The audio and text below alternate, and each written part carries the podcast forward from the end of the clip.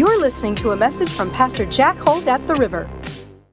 Now, tonight I'm going to be ministering on the topic of walls. And when I talk about walls, I'm talking about walls that people put up in their lives, walls that people put up their life when it comes to their career, comes to relationships. And I'm going to show you that walls will prevent your faith. In other words, it'll put limits on your faith. Put limits on what your faith can believe for, put limits on what your faith can experience in Christ now in your life. And so, what we want to do is learn how to tear down those walls so that we can be able to believe to the measure that God has called us to have in our lives. Can you say amen? Now, I want to take this from a story in the book of Genesis, if you would look up at the screen. And this is a story. I will just read the whole thing. It says So Abraham rose early in the morning, took bread and skin of water, and putting it on his shoulder, he gave it uh, and the boy to Hagar and sent her away. Then she departed and wandered in the wilderness of Beersheba. And the water in the skin was used up, and she placed the boy under one of the shrubs.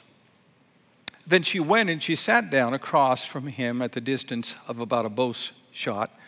For she said to herself, Let me not see the death of the boy. So she sat opposite him, lifted her voice, and wept. And God heard the voice, make a note of this, of the lad. Say, of the lad. Say it again, of the lad.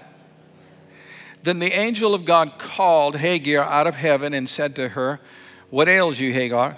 Fear not, for God has heard the voice of the lad where he is. This is a very interesting story. If you remember the background on it, how many have ever had so many things go wrong with a relationship that you have this expression there's too much water under the bridge, we can't restore the relationship? That's exactly what happened to the servant of Sarah because she, uh, she had become impatient because she hadn't been able to have the child that she desired. So she told her husband, she said, I want you to sleep with my bond servant so that she can have a child because if I don't get a child, I'm going to die. You know, she's in one of those places where if God doesn't come through, she just feels like giving up. Well, he went ahead and did it because he's a stupid man and created this mess. And this lad, he's got to be somewhere after 13 years old because the contention they had between him and this child that supernaturally was given to Sarah uh, was, at, was at the age of 13. So I don't know exactly his age, but he's not a toddler, he's not a baby, he's an older boy. Now, what's interesting about the story is this she was weeping, she was emotionally distressed, and yet she prayed and God didn't hear her. She, God only heard her need based on her son praying in faith for that need to be met. So somehow Abraham had trained this young boy about God, and he had faith because it repeats several times that, that, the, that God had heard them because of the lad's faith.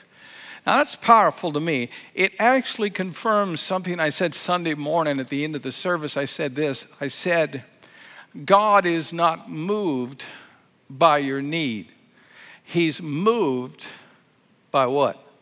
Your faith. And it's not that God doesn't feel bad when we, our needs are not met. It's just that He cannot move legally into our lives and provide for our families and provide for our children and, and do the miracles He wants to do without us using our faith. He can't do it. And one of the reasons why, you can write this down for reference, is found in Psalms 115, verse 16. It says that the heavens belong to God but the earth and the fullness of God has given to man. In other words, when God created creation, he gave or leased out, if we could use that term, to Adam all of his creation until an appointed time. And so God needs permission in one respect to come into your life and change it. And that's why in the story, even though the, the, the woman was crying and upset, over the years she had built up walls inside of herself, just like Sarah, to a point that they couldn't reconcile. Too much water under the bridge. And she was seeking God out of that, out of the pain that she was under, but God wouldn't listen to her, wouldn't respond to her because he needs faith. And so I want you to see that and always remember this that God is easily touched with the feelings of infirmity, but He can't move in your life until you boldly come to Him uh, and receive in grace what He has offered for you by faith. Are you following me so far? In fact, this has been emphasized in Isaiah uh, 7 9. I'll give it to you in the NIV translation. It says this It says, If you do not stand firm on your faith, you will not stand at all. The King James Version says this it says, If you do not believe, surely you shall not be established. I like that translation a little bit better.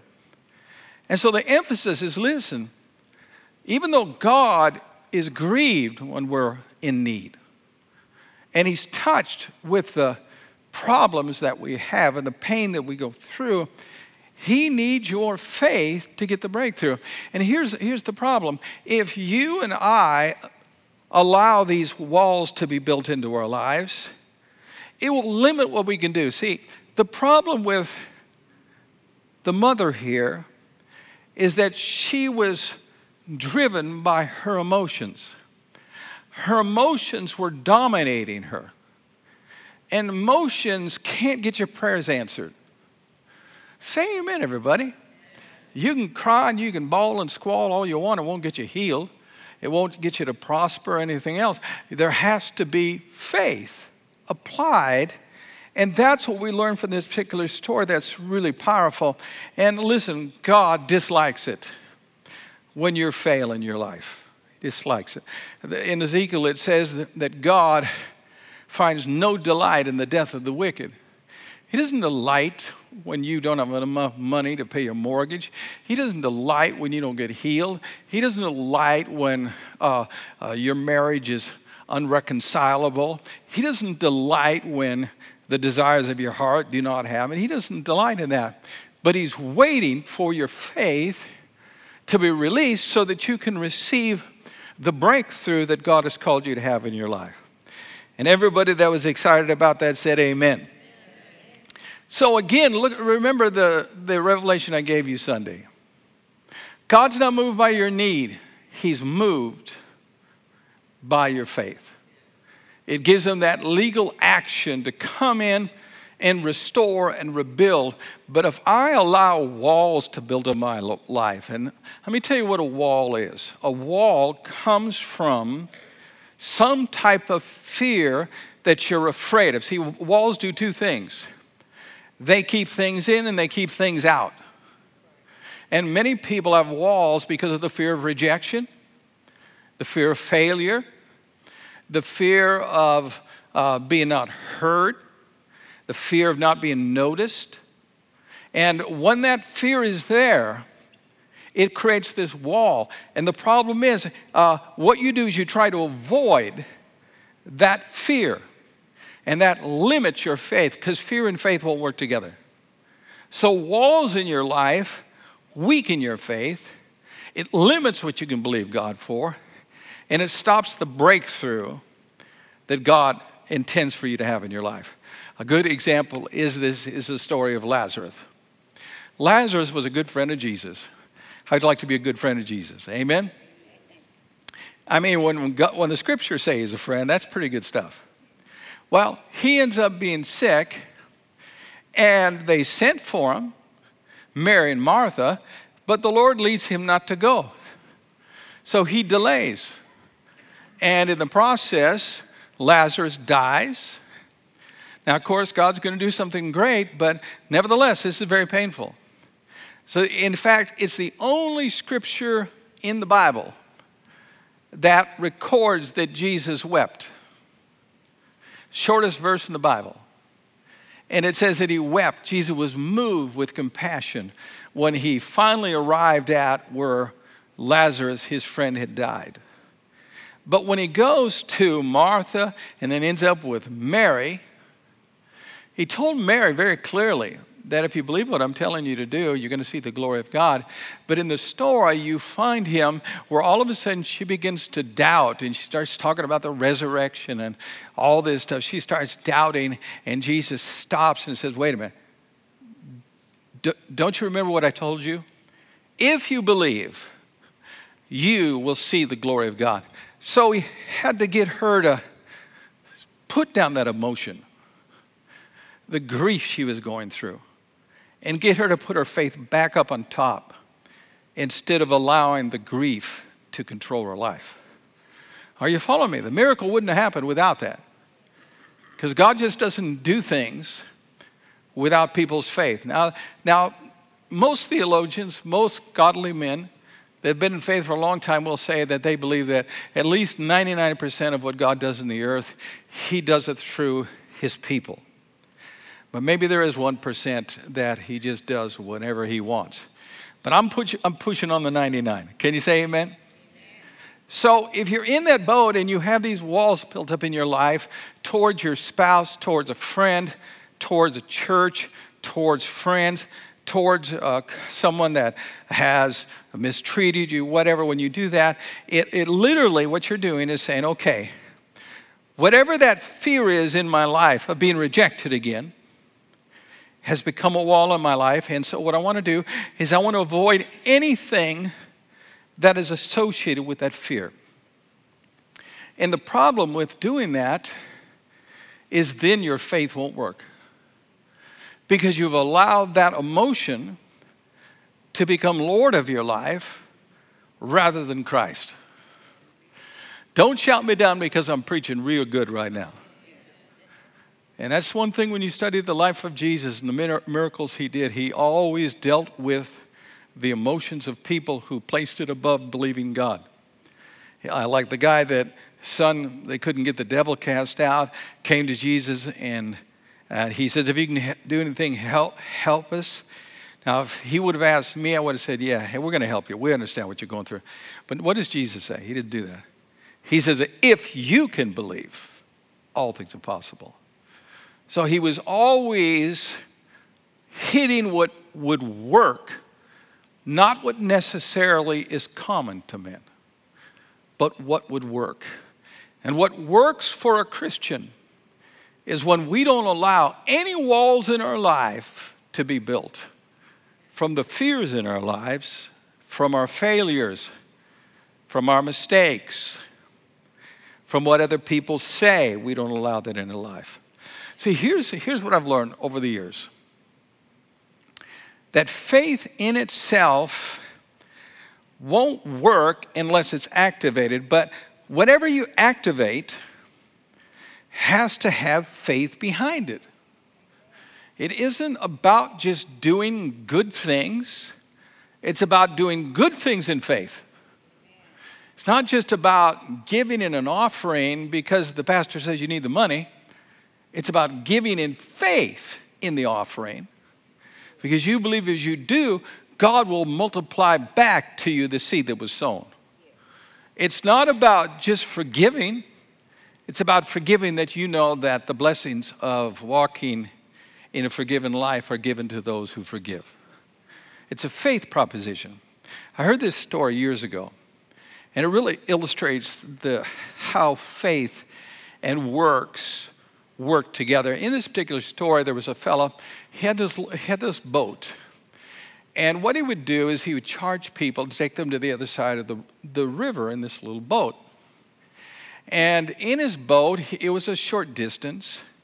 And on each oar, he had carved out two words. One on one, on one oar was faith, the, on the other oar was works. One day he's taking a family over the other side, and there's a little boy in the boat with him. And he said to the man that was on the oars, he said, What is that? Why do you have faith on one oar and works on another? And he stops out in the middle of the river and he says, for this reason, he says, if you just do works, and he took the oar and he started doing it, and the boat started going around in circles. He says, if you just do works, you're not going anywhere. And he says, if you just do faith, same thing happened, nothing's going to work. But he says, if you do both together, you'll cross over. And I, I always love that story because it is so true.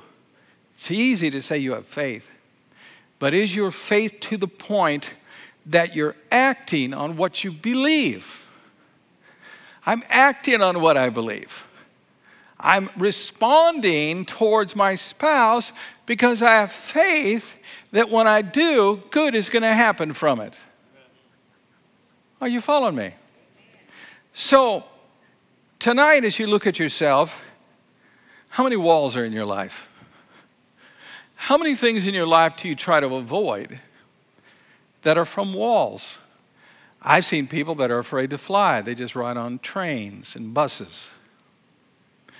That's something in the natural, but it's still, it's the same thing. Or how about this one? I'm never going to get married again. Uh, this is the fourth time. I'm never going to do it again. Now, what they're saying, they've got a wall.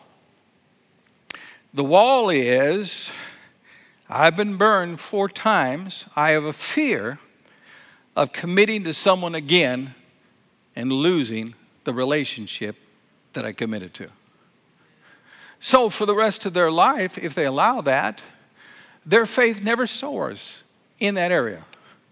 They're never able to believe the wonderful things that God has for families, the wonderful thing that God has for relationships, simply because there's a wall in their life. And you've probably met people like this in church that have went from church to church. And I call them blood clots in the body of Christ, not to be negative, but they've got offended.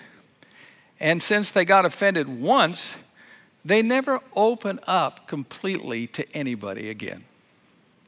So when they go to another church, because they don't open up, you can't minister them, you can't become one in spirit with them.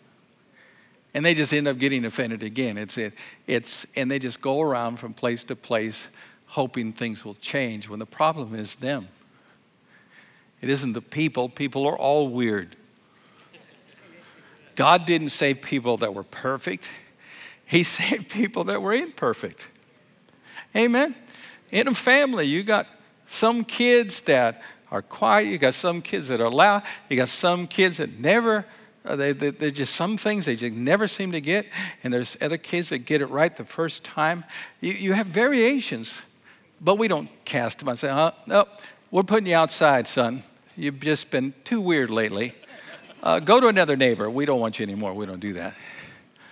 Well, we don't do that to people in church either. Hallelujah. But walls are something that is really predominant in people's lives.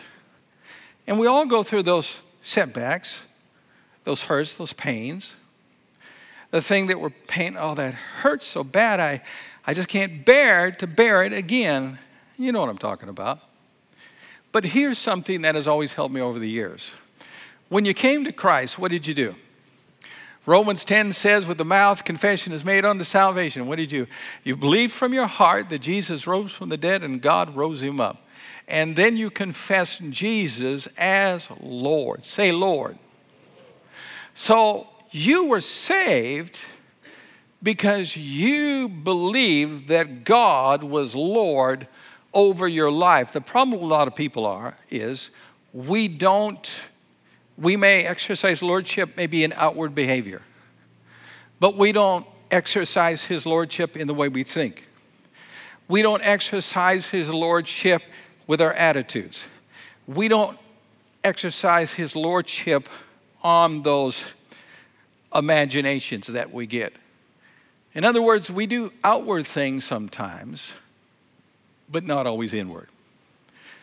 If you're going to remove the walls in your life, He's got to be Lord over your thought life, over your imagination, over your perception, over the way that you look at things. He's got to be Lord over everything. And if you do that, you'll be able to tear down the walls. But if you don't, see, people, when you talk to people that are offended with other people, and you say, Well, you, you've forgiven them. Oh, yeah, I've forgiven them. Well, how come you're sitting on the other side of the church then? Well, I just don't want to be around them. See, see, see their Lord, Jesus Lord on the outside, but not on the inside. If he was Lord on the inside, it wouldn't matter where you sat.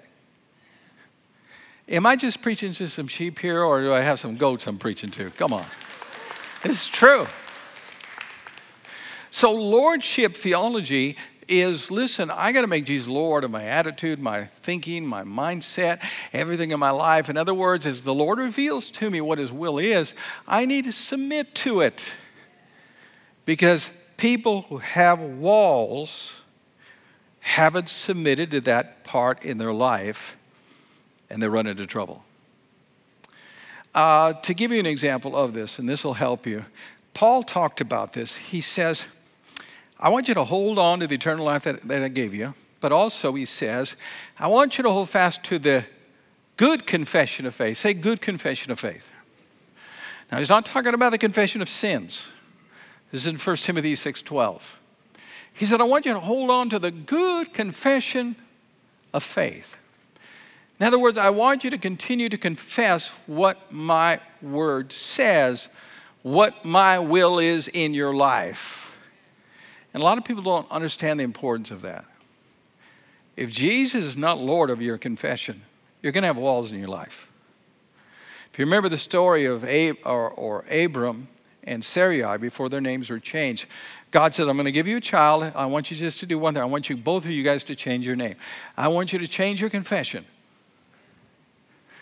Now, when Abraham went to Abram to Abraham as a father of many nations, and he had to say that before there was one child conceived. And Sarah's name likewise was changed. Now, this is very important because she's 90 years old and he's almost 100. So the confession brought possession physically in their life where they're able to have the child. But how many know if you have a child at 90 years old, the chance of having a miscarriage is unbelievably high? I, just the survival rate is unbelievably high. Can you say amen? And so the confession wasn't just to get the miracle, it was also to keep the miracle.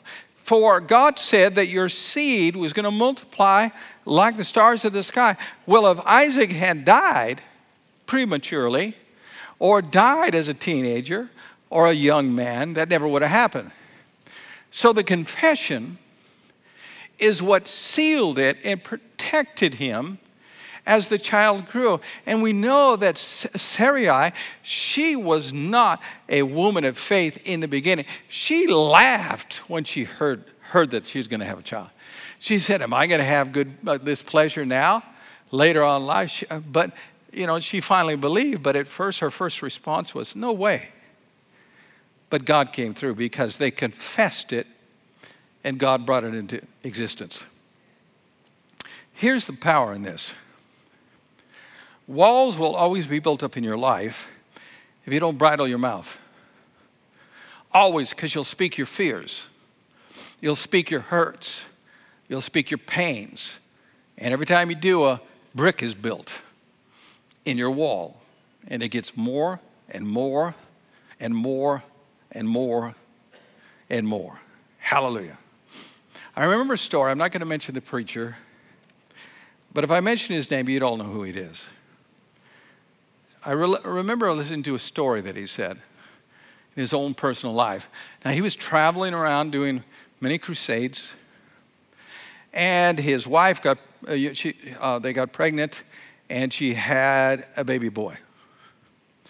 So after the, bo- the boy was delivered, the doctors told them some really bad news about the boy. Said the boy's got this disease and is going to be dead within three or four years. And so he went into, I imagine, a chapel in the hospital. And he was in there, and here's what his mind was thinking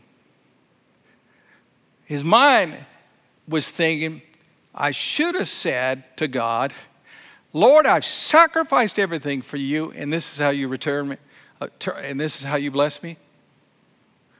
But he didn't. He said, I won't say it out of my mouth.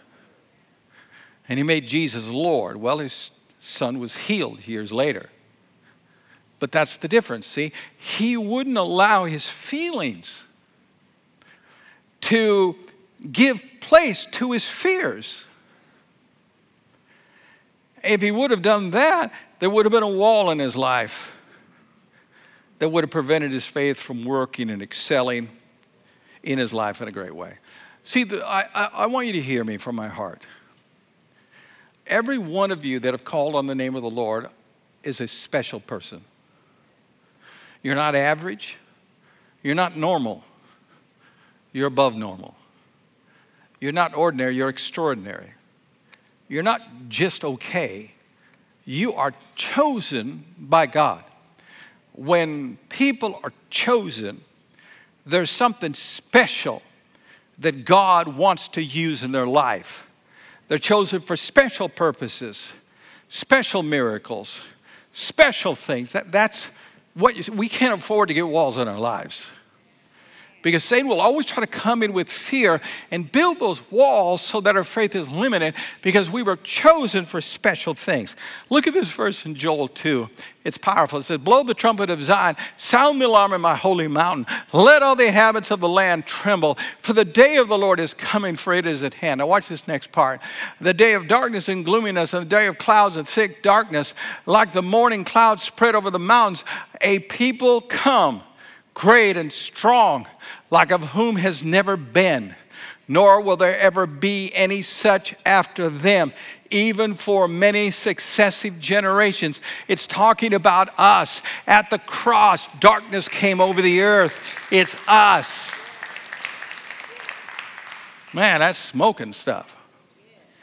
In other words, he's saying the church is, uh, there's going to be a group of people from the church that are so awesome There'll never be anyone as awesome as they are again. That's you.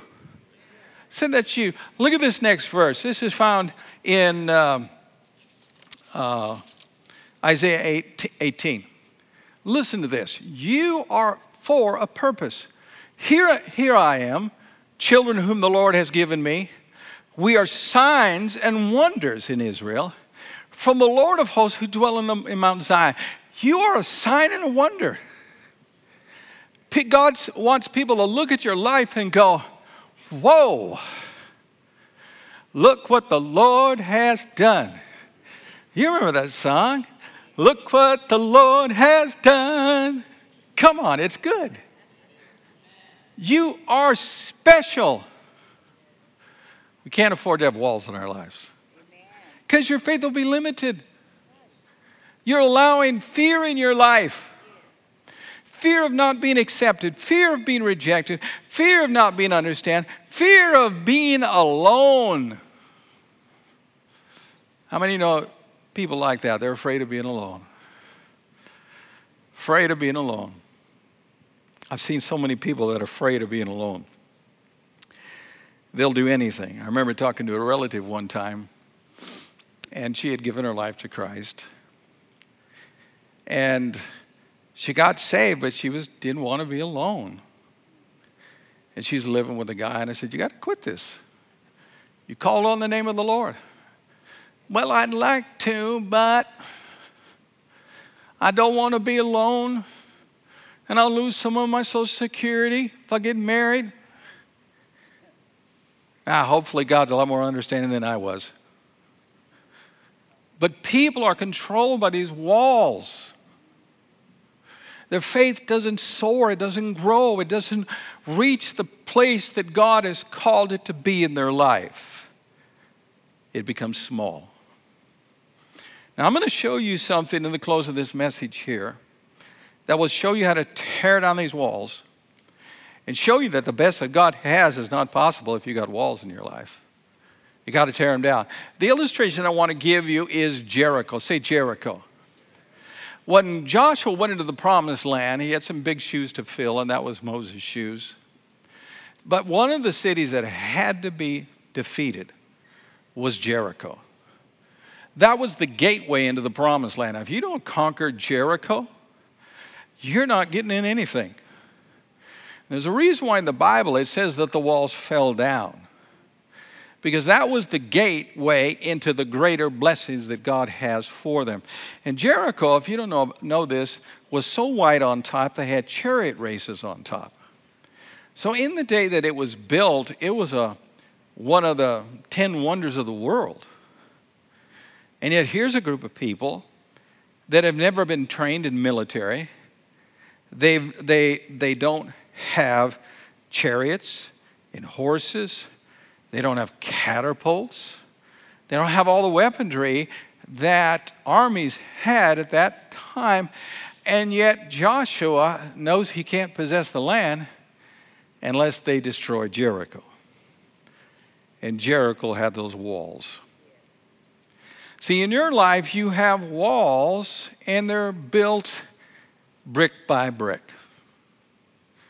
It ain't just one big wall, it's one little brick, another little brick, another little brick, another little brick, until all of a sudden you are wound in with all these bricks. What's the brick in your life tonight? Is it insecurity?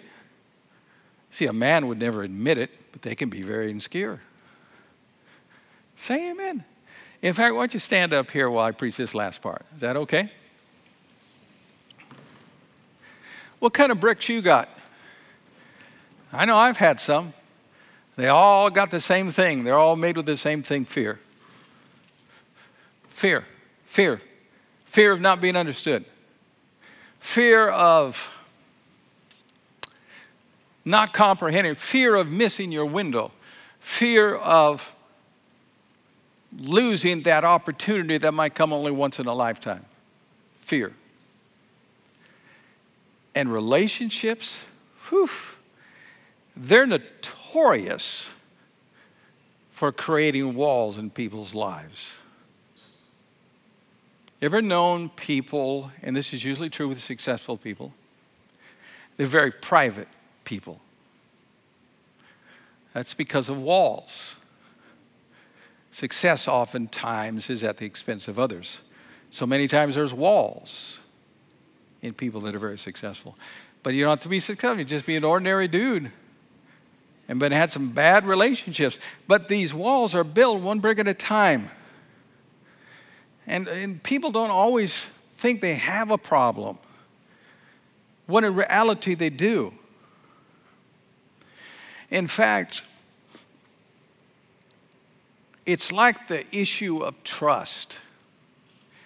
People want you to fully trust them like you would Jesus. Trust is earned.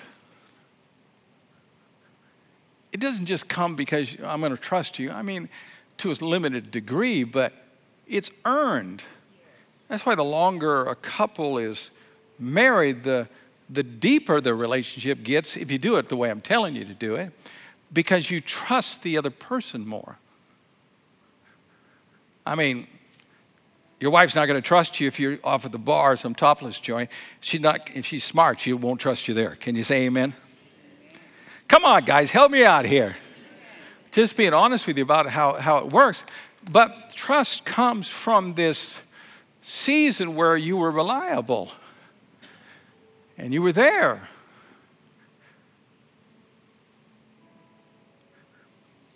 But if the relationships went sour, then your fear of trusting somebody again, I can't trust anybody. Every time they do, they take advantage. Every time they do, they stick the knife in the back and they turn it. And there's these walls that come up. Now, here's what happens, and I want you to see this. Walls in your life are there when you avoid the things you're afraid of. You avoid opening it up because you're afraid of what will happen if you do. You avoid committing because you committed before and you got burned.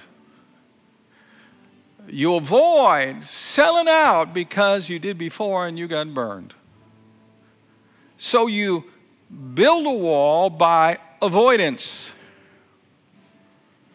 I won't let that happen again because you're afraid, you're scared. You'll be hurt again to the same measure you were before, and even greater. That's how a wall is built. Now, how did they tear down Jericho? They marched around it for seven days, and on the seventh day they shouted, and the walls come down. Why did God have them do that? Because for seven days they didn't say anything. They were told to zip the old lip. Because if you remember, they didn't go into the promised land because of their mouths, the first generation. So he says, I want you just to shut up, and I want you to walk around that wall, and I want you to envision that wall falling down for seven days. Just envision it falling down. And then when I say so on the seventh day, I want you to shout. Now, you, can you imagine all the things, all the stuff inside you would have after not saying anything for seven days? And you've been envisioning this, the walls falling down. They shouted, and that wall didn't just tip over. They tell us it went straight down. All this rubble everywhere. Now, watch. They had to be willing to run up on the rubble. They had to run through the rubble to possess the blessing that God had for them. They had to run through the rubble. Whew. Now, Joshua, he could have said this. He could have said, Well, Lord, I got a better idea. I'll tell you what I'm going to do. I'm going to go cut down some trees and we're going to make a battering ram and we're going to bust the wall down with that. And that's exactly what a lot of people do. They try to take their walls down by the flesh. You can't overcome the flesh with the flesh. You overcome the flesh by the Spirit. It's got to be by faith.